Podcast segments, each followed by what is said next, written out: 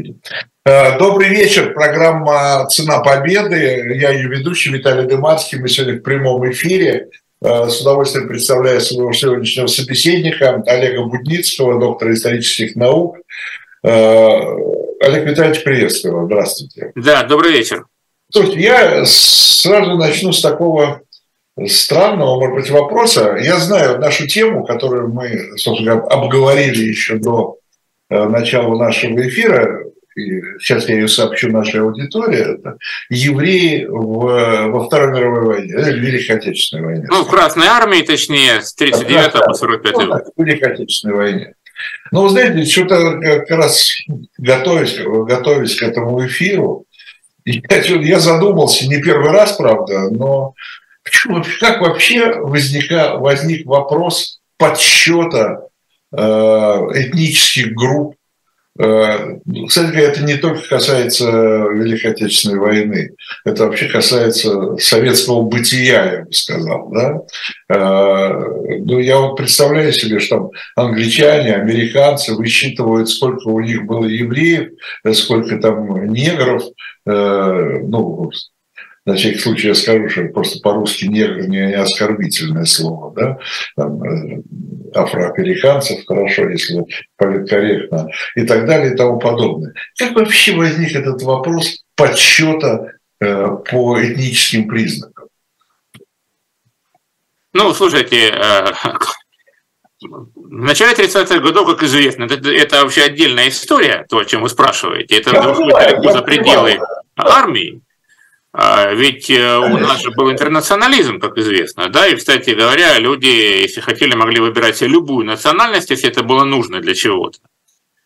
А, вот. А потом у нас начался такой переход, а, как мы знаем, как э, это назвал Дэвид Бранденбергер, да, к руссоцентризму, и такой разворот постепенно от э, политики интернационализма к политике защиты отдельно взятого отечества, в котором отдельно взятом отечестве построить, будет строиться социализм, строится, да, а, ну, то есть то, что в корне противоречило теориям Маркса и так далее, но это я не буду вдаваться в эти, в эти детали.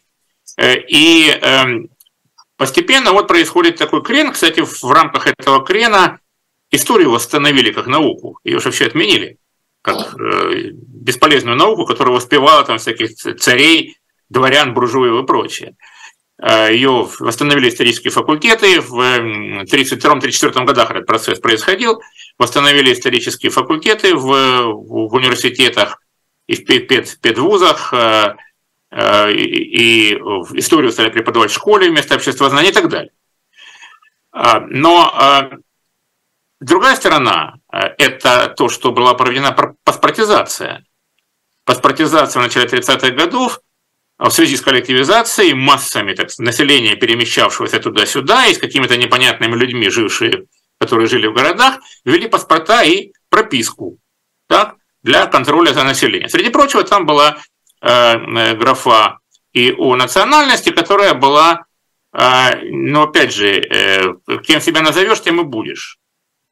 Э, со временем последовали инструкции одной известной организации, многократно менявшей название, так? Э, вот. И суть была в том, что теперь э, не мог человек выбирать национальность, а ее определяла национальность родителей. Причем в некоторых случаях, в случае некоторых национальностей, если человек выбирал национальность там, одного из родителей и национальность другого была как-то подозрительной, то это в каких-то документах записывали. Не в паспорте, но э, в такой книжке. Но это отдельная история. Есть такая замечательная книжка э, «Советский паспорт», так и называется. Вы, э, прошу прощения, просто боюсь исказить фамилию автора, да, издательство Европейского университета. Она вышла. Помню, что зовут его Альберт, а фамилию вот не, не э, запомнил. точнее, запомнил, боюсь, что с ошибками. так, и что касается, и я напомню, что 37-38 год это что такое? Это национальная операция НКВД, э, выявление враждеб... потенциально враждебных, опасных национальностей и там чистка по национальному принципу, немецкая операция, польская, латышская и так далее и тому подобное. И э, вот э, где-то в это время а чуть раньше начинают такие готовить специальные альбомы, что ли, да, альбомы в единственном экземпляре для наркома обороны, для руководителей партии. Это о Красной Армии по социально-демографическим признакам. И в этих альбомах, в числе прочего, есть анализ состава Красной Армии по национальности. Это был строго секретный документ, он не публиковался. И я вам хочу сказать удивительную, совершенно поразительную, феноменальную вещь, то что национальный состав Красной Армии, сведения о нем, были рассекречены только в середине 2017 года. Да вы что? Да. А как же вот, я помню, я читал всегда, там подсчитывали там евреи, казахи, герои Советского Союза. Там, ну, герои Советского Союза считайте, пожалуйста. А что касается состава Красной Армии национального и в эпоху, так сказать, дружбы народов, э, дружбы и братства в эпоху Великой Отечественной войны, эти сведения были засекречены.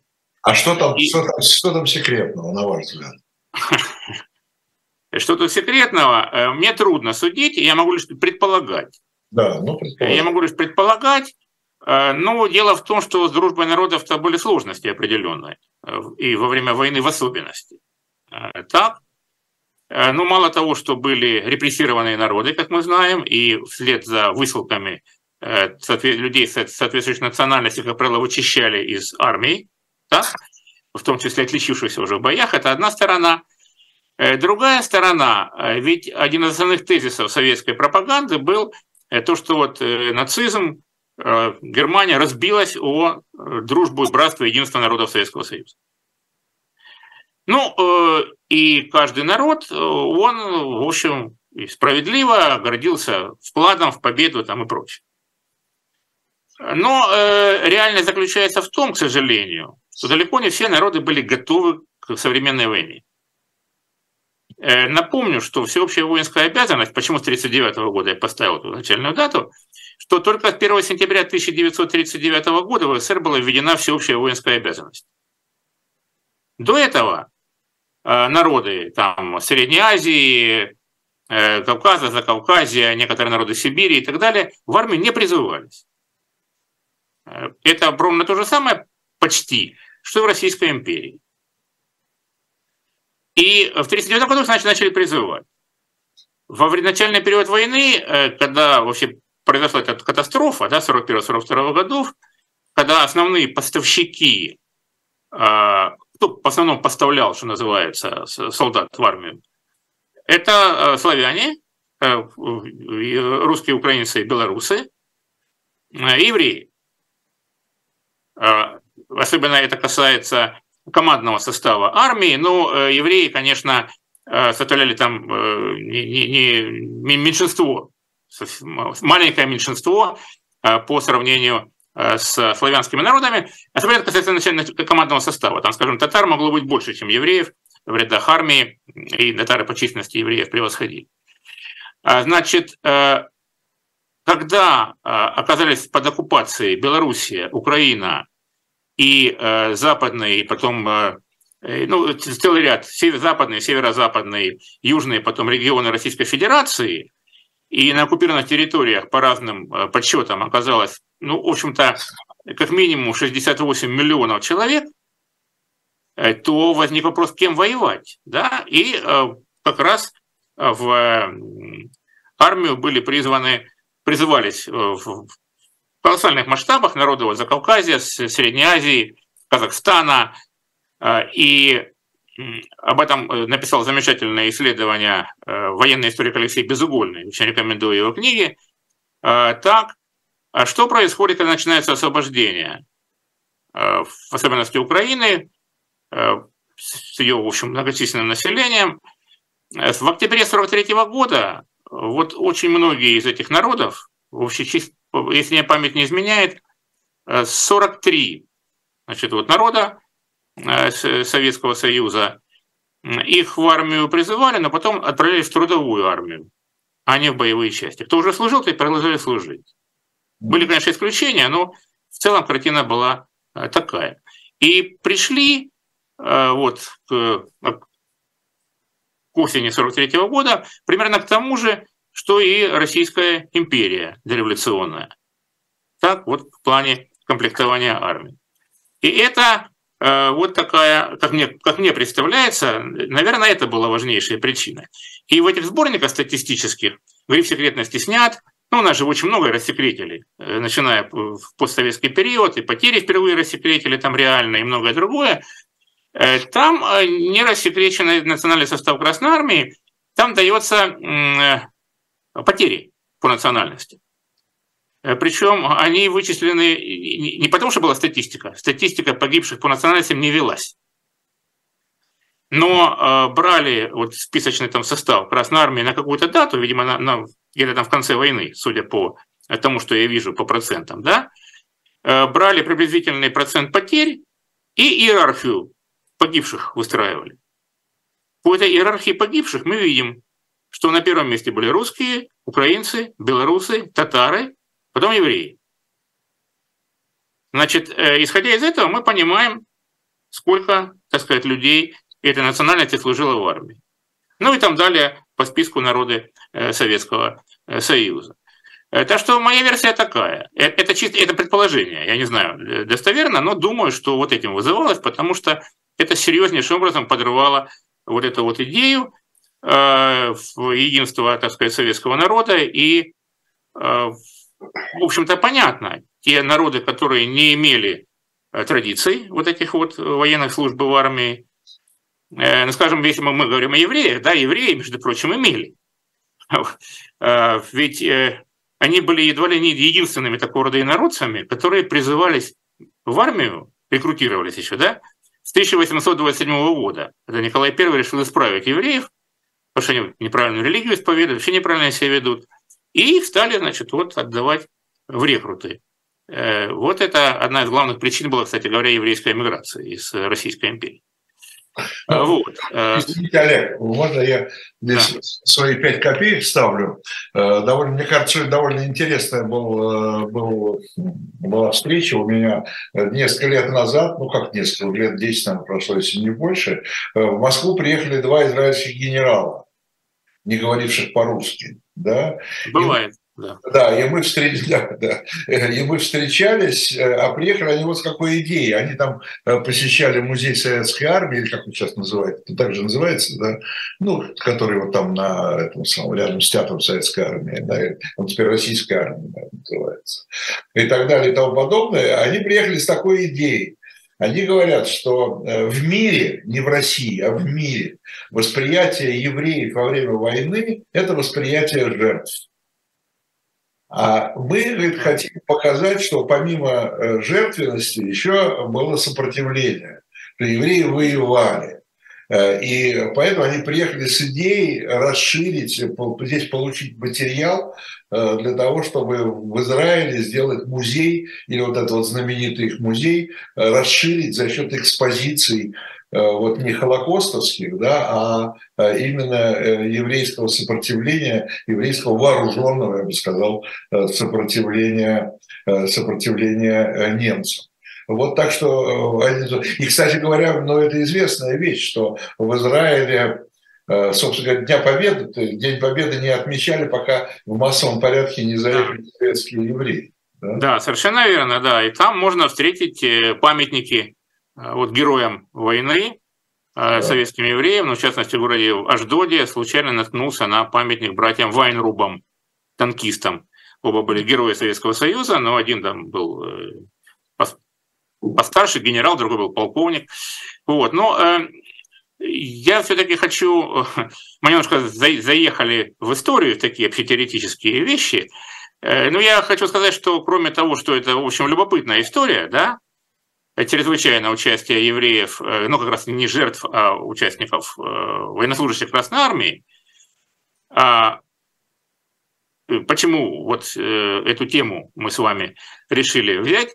У меня там вообще вышла книжка сейчас, вот месяц, в декабре, месяц, в конце декабря, вместе написанная мною совместно с коллегами Дэвидом Энгелем и Геннадием Эстрайхом из Нью-Йоркского университета, Анной Штершес – из э, университета Торонто. А, это третий том истории советского еврейства. Ну, вышла книжка на английском языке, я сразу хочу сказать, э, в издательстве Нью-Йоркского университета. пока на русском ее не существует, и неизвестно, будет ли она переведена. И там как раз период 39-45 годов. Это из шеститомной истории советского еврейства, но пока что вышло два тома, и причем не начиная с первого, вот один из этих, первый вышел в этот том, который посвящен военному периоду. И там в этой книжке я отвечаю за армию. Э, тех, которым вот исполнится год скоро, да, э, статья э, под названием «Евреи в битве за Крым» 1941-1944 год. Но опять-таки это вышло по-английски в журнале East European Jewish Affairs в специальном крымском номере, который посвящен вообще евреям в Крыму. Там же масса было интересного, еврейские колхозы, там вот «Евреи на земле» был такой фильм, который Э, в съемках, которые принимал участие Маяковский, там, Виктор Шкловский и так далее. Ну, это, так сказать, э, объяснение некоторое. Объяснение некоторое вот этой темы. И те, кто читает по-английски, я вообще рекомендую эти книжки прочитать. Они, в общем, довольно э, кни, вот эту книжку и статью, они, как мне представляется, довольно любопытны. А, Второй э, момент, который меня сподвиг на это дело, это вот э, то, что рассекречены были э, материалы, опубликованы данные впервые. Впервые данные вот из этих вот альбомов о социально-демографическом составе Красной Армии, по которым мы можем понять, в данном случае речь идет о евреях, сколько приблизительно евреев когда служило в армии, как там они по званиям и прочее распределялись, по родам войск, ну и так далее. И э, эта статистика, причем эм, эта статистика, она э, необыкновенно интересна и переворачивает во многом э, существующие представления и ученых, и неученых, и так далее. Ну, я хочу сказать, что вообще о евреях в армии существует очень большая литература, на самом деле, во время войны. Но она делится на две такие части, я бы сказал так, еврейскую и антисемитскую. Ну, что-то, возможно, есть посередине, но крайне мало. Да? Ну, что такое еврейская историография, так я ее называю. Ну, не, не в том э, дело, что э, как бы э, эти тексты написаны евреями, это такая, э, я бы сказал, советская, э, советский нарратив в Кубе. Достаточно названия э, этих э каких-то книг э, назвать, извините за тавтологию, название названий, э, ну, скажем, очерки еврейского героизма в трех томах. Или энциклопедия еврейского героизма. Вообще, в чем специфика еврейского героизма, в отличие от, скажем, там, греческого или э, там, белорусского и прочее, там как-то не объясняется, но э, неважно. И э, это э, вот рассказы о героях и подвигах. В общем, вполне в русле такой советской традиции. Подсчеты награжденных, э, сколько там героев Советского Союза – сколько людей там получили э, там ордена медали. И вот в одной из этих книг, в предисловии, э, один из авторов, увы, покойный, ныне он, такая, такая у него фраза, «Мы, евреи, народ героический, мы воевали вместе со всеми и не хуже других». Ну так или героический, то есть особенный, или не хуже других. Вообще как-то надо определиться с этим, да? Вот. Ну, на другой полюсе это, конечно... Все другие, все другие тоже героические. Ну да, значит, так.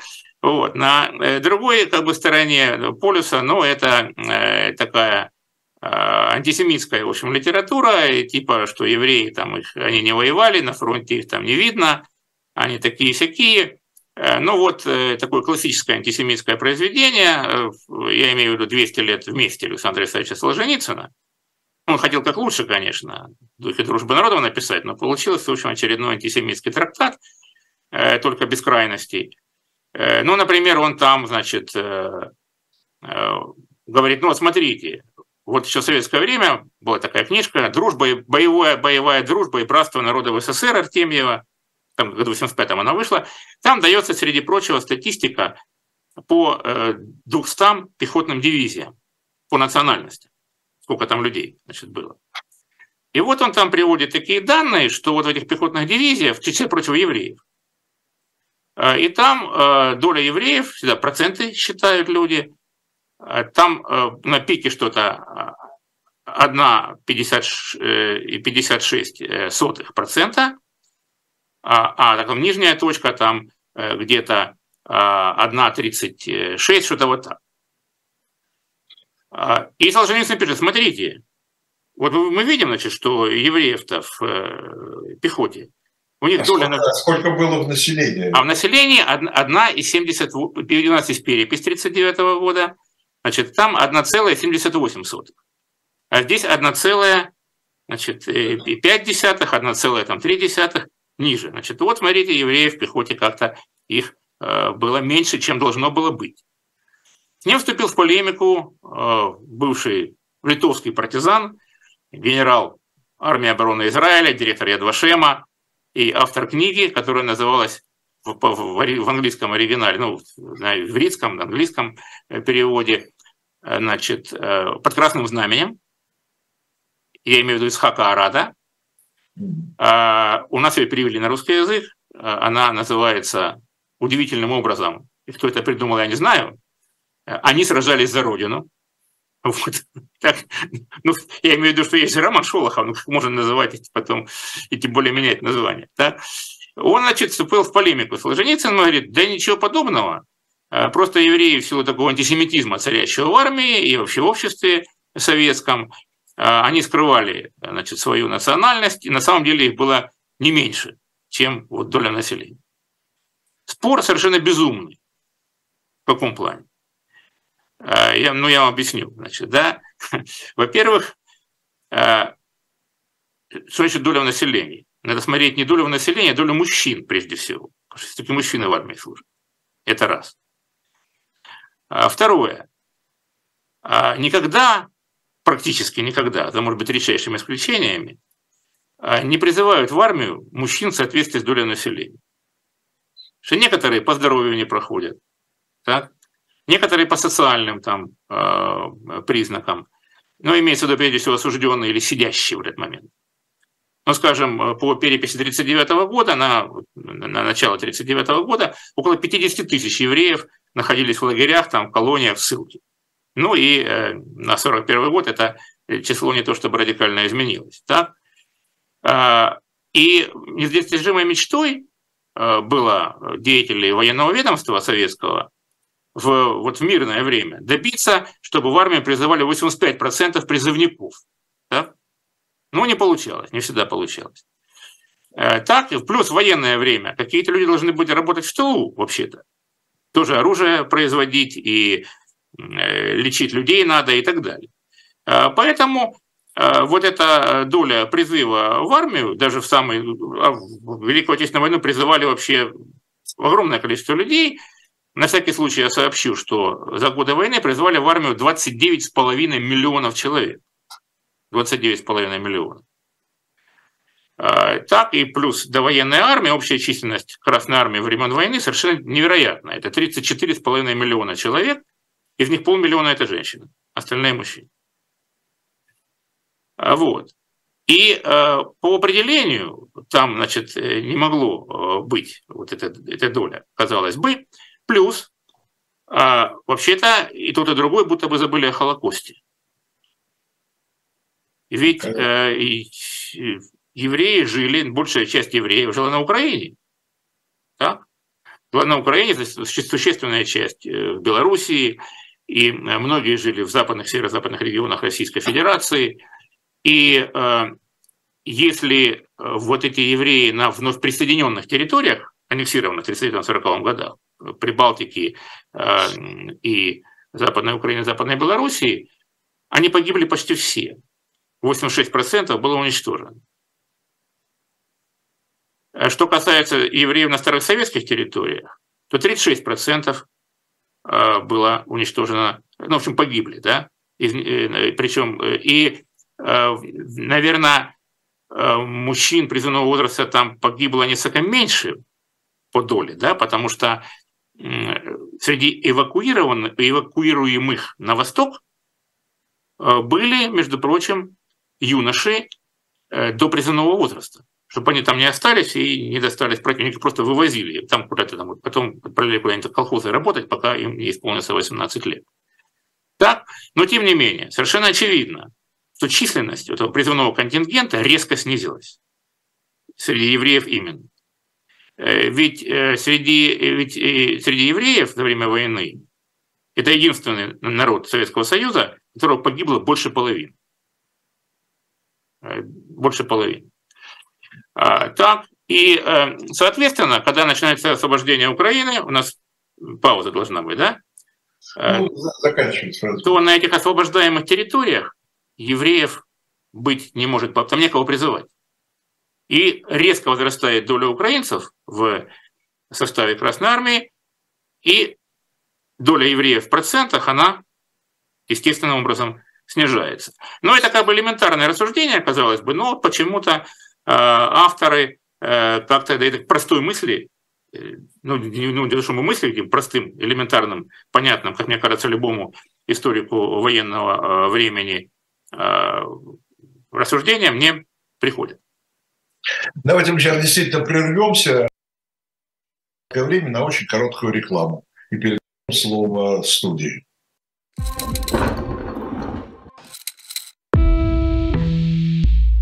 Вы лучше других знаете, что такое хорошая книга. Мы лучше других знаем, где ее можно купить. Книги на любой вкус с доставкой на дом. Интернет-магазин «Шоп Дилетант Медиа».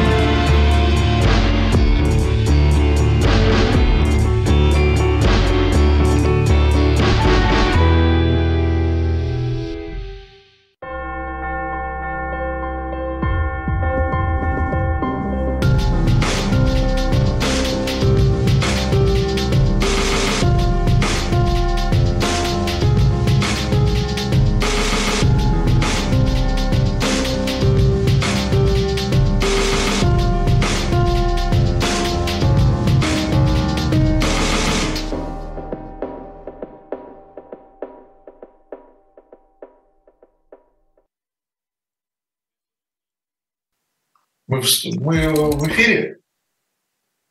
Ага, еще раз добрый вечер. Тогда раз мы в эфире, мы продолжим нашу программу. Напоминаю, это «Цена победы». Э, Олег Будницкий, доктор исторических наук, наш сегодняшний гость и собеседник мой. Меня зовут Виталий Дымарский. Говорим мы о евреях Красной Армии. Э, очень интересный такой, я бы сказал, почти такой э, ну, научный, не почти, а такой научный исторический подход к этой теме. Не просто, не просто там вот, как обычно мы читаем цифры, столько-то героев Советского Союза, столько-то служило, столько не служило.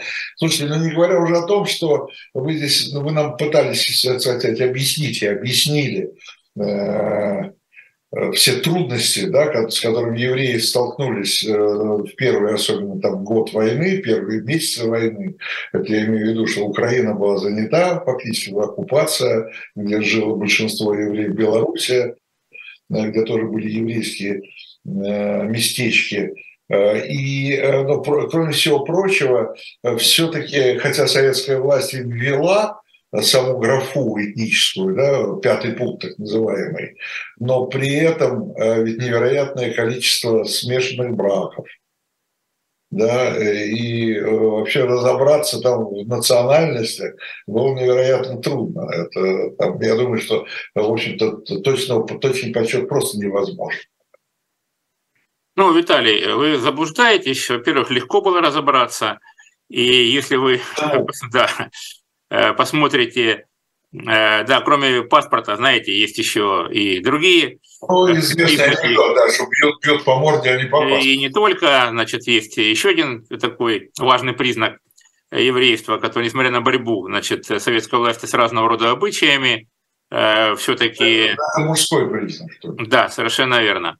Значит, э, тут еще есть... Э, имена еще были у многих людей в то время, это же довоенное время, у многих людей еще были их э, еврейские имена, которые там давали им там родители. Э, там, и если вы почитаете, ну, например, тоже, если мы говорим о наградах, база подвиг народа, посмотрите, там очень часто можно встретить э, те имена, которые в документах. Там не Григорий, а Гирш там будет, например, там, ну и так далее. Так что э, тут э, была, конечно, высокая степень, ну, по сравнению с раньшими временами, резко увеличилось число и смешанных браков, и шел процесс аккультурации и ассимиляции, но в то же время еще это было не то, что советское общество после войны. И надо понимать, что ведь это Э, еврейское еврейство, если могу так выразиться, говорит, что и на Иде, жившие в местечках, ну и в крупных городах тоже, э, они же, это же все было уничтожено войной. Почти ничего не осталось. И вот э, те люди, которые... И прежде всего выжили евреи, которые жили в России. И те, кто успел эвакуироваться, конечно. Кто успел эвакуироваться, а, скажем, еврейское население Москвы и Ленинграда предвоенное – Э, превышало все население еврейской Беларуси. Для справки. Э, так что и эм, в, на территории Российской Федерации около миллиона евреев в то время проживало. Вообще, сколько всего было евреев, на всякий случай, да? У нас есть точные данные, это перепись 1939 э, года, ну, относительно точные, там были приписки, хотелось, чтобы было больше людей.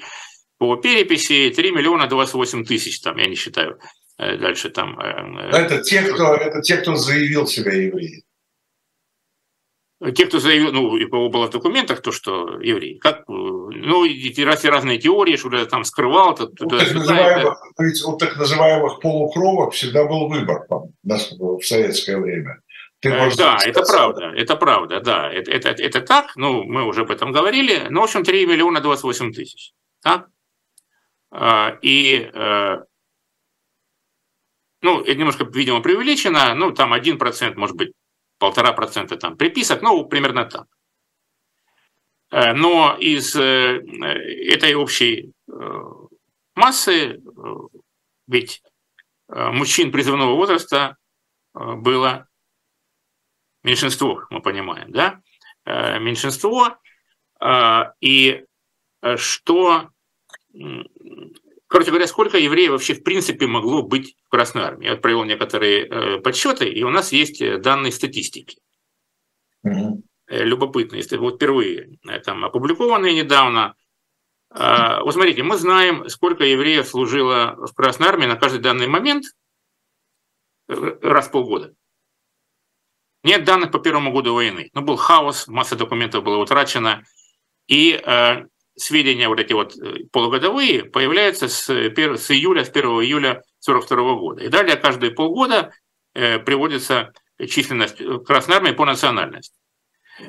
Это все равно не дает нам э, представления о том, сколько за всю войну было. Мы знаем, сколько было на данный момент, но ведь э, в промежутках э, кто-то погибал, кто-то демобилизовался по ранению, и эм, Потом в конце войны, там, скажем, студентов стали отзывать, доучиваться.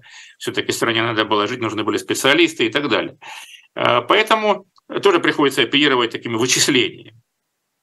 Э, вычислениями, э, ну, если мы прикинем вот то, о чем мы говорили, долю населения, примерно доля мужского населения была примерно такой же евреев. Если мы учтем гибель людей во время Холокоста, а, и прочие приходящие обстоятельства, э, то э, э, по моим подсчетам получалось, что больше 1% евреев в армии быть не могло. Вот призыв был предвоенный, 39-й, когда больше всего призвали. Почему больше всего? Отменили отсрочки для студентов, понизили призывной возраст, и теперь те, кто закончил среднюю школу, 18 лет призывали. Ну и так далее. И это резко э, увеличило численность армии, и вот тогда максимальное число евреев призвали. Это оказалось полтора процента. Но учитывая вот э, то, о чем я говорил, ну, наверное, не больше одного процента должно было быть где-то э, примерно, то есть 340 тысяч. Так? Но были же еще те западные евреи, которые оказались в составе Советского Союза. Это два с лишним миллиона человек. Так? А что с ними? Это имеете в виду что, Прибалтика? Прибалтика, э, Молдавия, э, и Западная, Западная Белоруссия, это больше двух миллионов человек. Э, еще раз повторяю, львиная доля из них была убита нацистами, но кого-то все-таки успели призвать в армию еще в 1940 году. но что кто-то успел убежать и тоже подлежал призыву. Но в июле месяце было принято решение советскими властями, что тех, кто призван с этих территорий, всех из армии уволить и отправить на работу. Ну, разбегался народ. Не сильно хотели защищать советскую власть. И заодно и евреев, которые, в общем, понятно, в наименьшей степени э, могли каким-то образом, там, не знаю, там, перейти на сторону противника или еще что-то. Это было исключено. Э, так вот, э, в июле 1941 года их из армии увольняют. А потом, в 1943 году, их возвращают в армию уже там э, изменилась э, политика в определенной степени, э, ну, плюс там начали создавать, там, создали польскую армию, войско польское на территории Советского Союза. В общем, много таких вот всяких было вещей. Это дает некоторую прибавку, ну, по моим оценкам, ну, 10-15 тысяч человек. Плюс мы не знаем, мы не знаем, сколько женщин, евреев служило в армии. В литературе называют цифру 20 тысяч, это абсолютно с потолка взято. Это какие-то там ну, Может быть, э, ну, я думаю, что не меньше. На самом деле, может быть, больше. Особенно учитывая э, большое число медработников, э, которых женщин, которые призывали в армию. А 41% вообще всех врачей в, в армии это были женщины. И 100% медсестер. Так, так что это была такая не, не очень ясная картина. Но, в общем, по моим оценкам в общей сложности, да,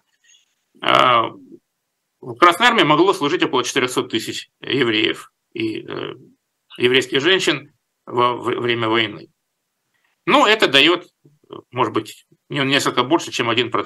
Теперь смотрим на статистику. Статистика. Можно, извините, я по, да. поводу, э, по поводу математики. У вас получается да. 400 тысяч евреев. Если это 1%, то 100% получается 40 миллионов? Я же сказал, что по моим оценкам это теперь должно было бы быть 1% это 340 тысяч человек. А, 340? Я... Да. И я говорю, что может быть сверху. Это евреи из западных территорий, а, которые все-таки призывали в армию и какую-то все равно, все равно. Плюс, ну вот максимум. Равно. Что, евреев было там от 35 до 40 миллионов в Советском Союзе? Виталий, так, еще раз. Еще Мы говорим об армии. Об армии? 3, об армии. 34,5 миллионов человек. Да. А По это моим оценкам. один процент от всей армии. Да. Не от всей... Мы, же, мы же говорим о евреях в армии. Да, понятно, понятно. понятно да. Да? В смысле, не от, ну, всех вот, евреев, не от всех евреев. Да. Но в литературе называют разные цифры, там от, до, до полумиллиона. Я думаю, что это сильно преувеличено. Надо иметь еще в виду такой ограничитель, как то, что среди евреев были самым относительно образованным народом Советского Союза, а, более того, в абсолютных цифрах э, евреев с высшим образованием было больше, чем украинцев. В абсолютных цифрах. А, и в 7 раз больше, чем белорусов. Ну, так, это данные официальной советской переписи 1939 года. Я говорю только о высшем образовании. И если мы посмотрим там на э, число, например, инженеров, которые были, понятное дело, востребованы в высшей степени э, в военной и невоенной промышленности, там был перечень целого ряда наркоматов, служащие которых не подлежали э, призыву. Э, так, э, например, в Российской Федерации более 13% всех инженеров были евреями. В Украине свыше 27%. В Беларуси свыше 30%. Так? И э, значительная часть этих, инженерно-технических работников, они, конечно, не подлежали призыву, а, точнее, подлежали как бы, вот, мобилизации для работы в военной промышленности или в промышленности, или обеспечивающей военное производство. Э, так, и это касается и медицины, там цифры еще более э, поразительные. Так? Вот. И э, э, как бы то ни было, э, когда мы смотрим на данные статистики, они совершенно поражают воображение. В каком плане? Что там не один, не один и три, и не один и семь, а там больший процент евреев в армии. 1,9, 1 там 84, и на 1 января 1945 года 1,64%. Как такие чудеса а, могут быть? Откуда взялись эти евреи? Ответ только один, может, ну, с моей точки зрения. Это необыкновенно высокая доля офицер, офицер, офицеров среди евреев, военнослужащих. И вот смотрите, где-то начиная с 43 года, абсолютная численность евреев в армии в каждый данный момент, вот я говорю 34,5 миллиона, нужно понимать, что это за всю войну. Это не одномоментно. Так? А, там действующая армия была там 6-7 миллионов действующих, которые э, на фронте, и есть э, те, которые в тылу, да, а, там 10-11 миллионов в общей сложности. Но э, одномоментно, конечно, этот такой процесс растянут. И вот где-то начиная с 43 года, абсолютных цифрах число евреев в армии колеблется там между 196 тысяч и 208 тысяч ну, приблизительно 200 тысяч человек. Это вот такая константа. А, это не одни и те же люди. Там происходит, конечно, замещение, как я уже говорил, кто-то погибает, призываются новые там, и так далее. А каким образом это может быть и почему доля выше вот такой среднестатистической? Ответ может быть только один – высокая доля офицеров. Впервые этот, вот я обратил на это внимание, а, когда была такая просто сенсационная история, сенсационная публикация. А, что я имею в виду? Помните, это был э, день памяти жертв Холокоста, январь 2015 года, когда польский министр иностранных дел Гжигош Схитына сказал, что Свенцем освободили украинцев ну, войска Первого Украинского фронта, 60-я армия, но он решил, что это, значит, не географическое понятие, а национальное. Ну, поднялась большая буча, а, и со скоростью звука, буквально, наш один из самых закрытых архивов, ЦАМО, Центральное архив Министерства обороны, опубликовал на сайте Минобороны статистику национальную по этой армии. Я был просто поражен.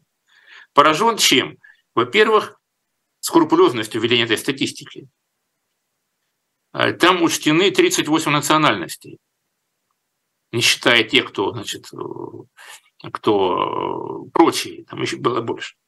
Ну, там выяснилось, что в этой армии было 42 тысячи русских, 38 тысяч украинцев, что там было, был полный интернационал, там были и белорусы, и армяне, и грузины, кто угодно, и евреи, конечно. Что было поразительно, ну, кто о чем, я посмотрел на евреев. Там было свыше тысячи евреев в этой армии. Больше половины из них были офицерами. Я аж протер глаза. Как это вообще? А, так. А, ну и вот, когда а, стали доступны а, данные а, по этим статистике офицерского там и прочего состава, получается, что от 40 до 50 процентов евреев военнослужащих были офицеры а, ну, офицеры просто погибают в разы меньше, чем рядовые. А, так, а это и... среди, среди различных, так сказать, национальных групп. Это самый большой процент, наверное, был офицерства. Да, да без, ну, безусловно, да. Самый большой процент. Но это ожидаемо. Это ожидаемо. Во-первых, а, э, это был относительных цифрах самый образованный народ, чуть не сказал, империи, ну, Советской империи или Советского Союза.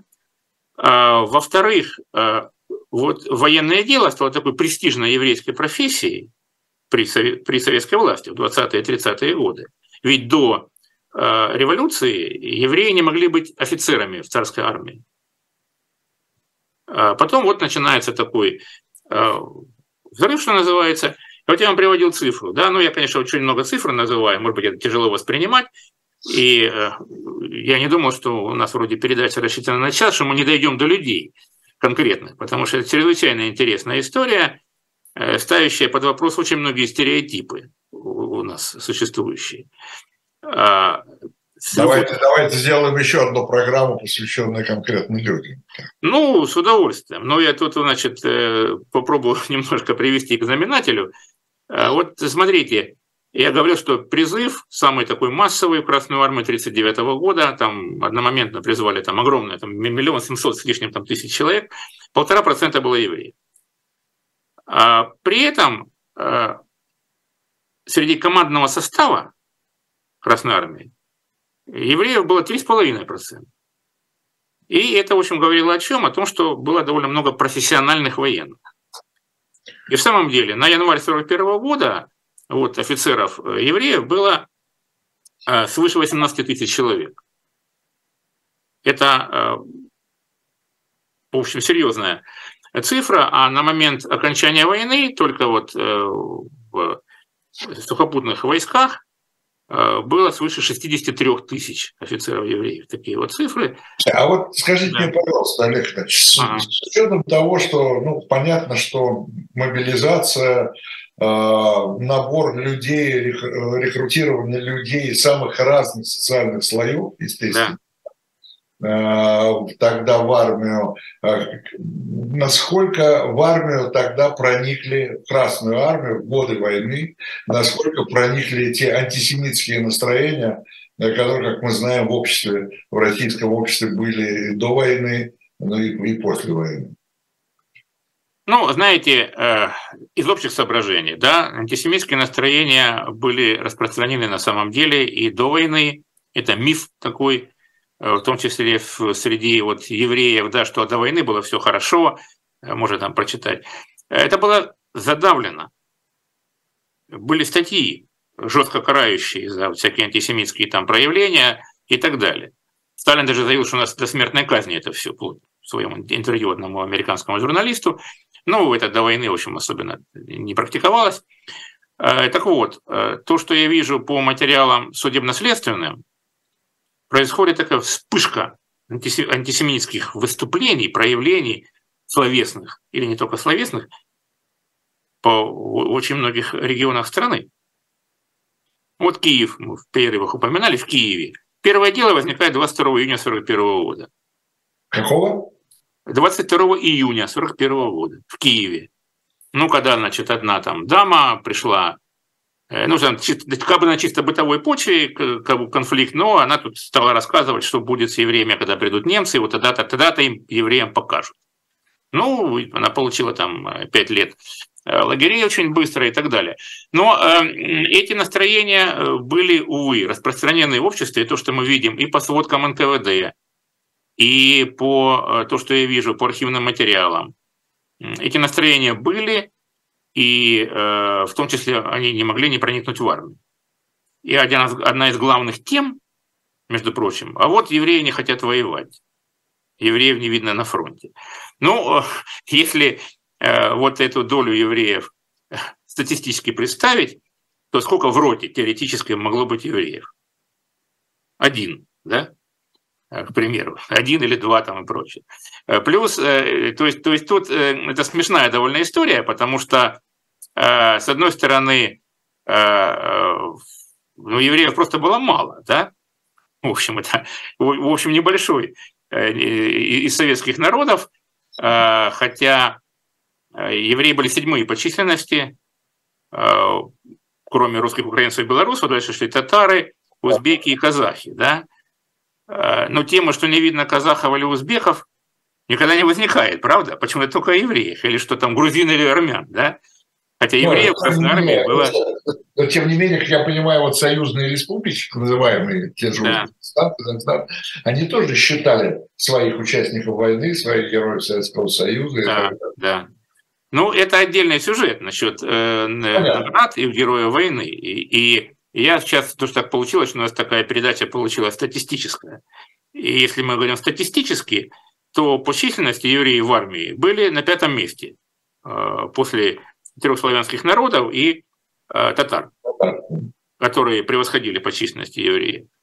Э, так, а так евреев было в армии больше, чем, например, грузины и армян вместе взятых. Э, это не э, в коей мере я не хочу ни в какой степени никого там обидеть, это просто статистика. И, и грузин и армян было меньше, чем евреев по численности, но вот и, тем паче, что э, с, как я уже сказал, с осени 43 года там резко сократился или вообще прекратился призыв народов Закавказья и Средней Азии в армию. Вот. И это, кстати, вот такое математическое доказательство того, что такое антисемитизм. Ну да. Ну, есть, э, есть уж вы заговорили о наградах, уже вот такая парадоксальная история. Вот еврейские историки, общественные деятели гордятся и справедливо гордятся, что по числу наград евреи значит, на четвертом месте. На четвертом месте опережает татар, которых больше, чем евреев. Но э, это говорит не о том, что евреи воюют там лучше татар или еще чего-то, ни в коем мере. Это говорит только об, о том, что среди евреев было гораздо больше офицеров, которых награждают всегда чаще, чем рядовых. Это просто статистика. И среди евреев было не так мало генералов, если уж мы говорим о статистике. А, до а, войны а было 25 человек с генеральскими званиями, чуть не сказал с погонами, да, погон тогда еще не было. И, в общем, за годы войны получили генеральские звания еще 203 человека. Э, вот. Кстати, по родам войск, если говорить. Э, да, действительно, евреев было статистически меньше в пехоте, но статистически, скажем, много, ну, например, в авиации. У нас нет, нет данных по всем родам войск, но по авиации, скажем, среди офицерского состава 5% было евреев. Э, если по генералитету, то больше всего было на первом э, месте это общевойсковые э, генералы, а потом артиллерия, а так, дальше военно-инженерные войска, авиация, бронетанковые, там, значит, дальше шли медики, интенданты и, между прочим, ветеринары. Вот тоже, ну, в Советском Союзе, в СССР вообще было невероятное количество генералов по всем э, вообще э, отраслям. И я назвал э, там, где генералов было 10 или больше, да, вот эти области. Кстати, вот Солженицын тоже, он активно, значит, вот смотрите, там ветеринары были. Знаете, сколько лошадей было в, в, в армии красной? Много, конечно. Ну, я не знаю цифру, но много известно, да. Два с половиной миллиона, больше двух с половиной миллионов.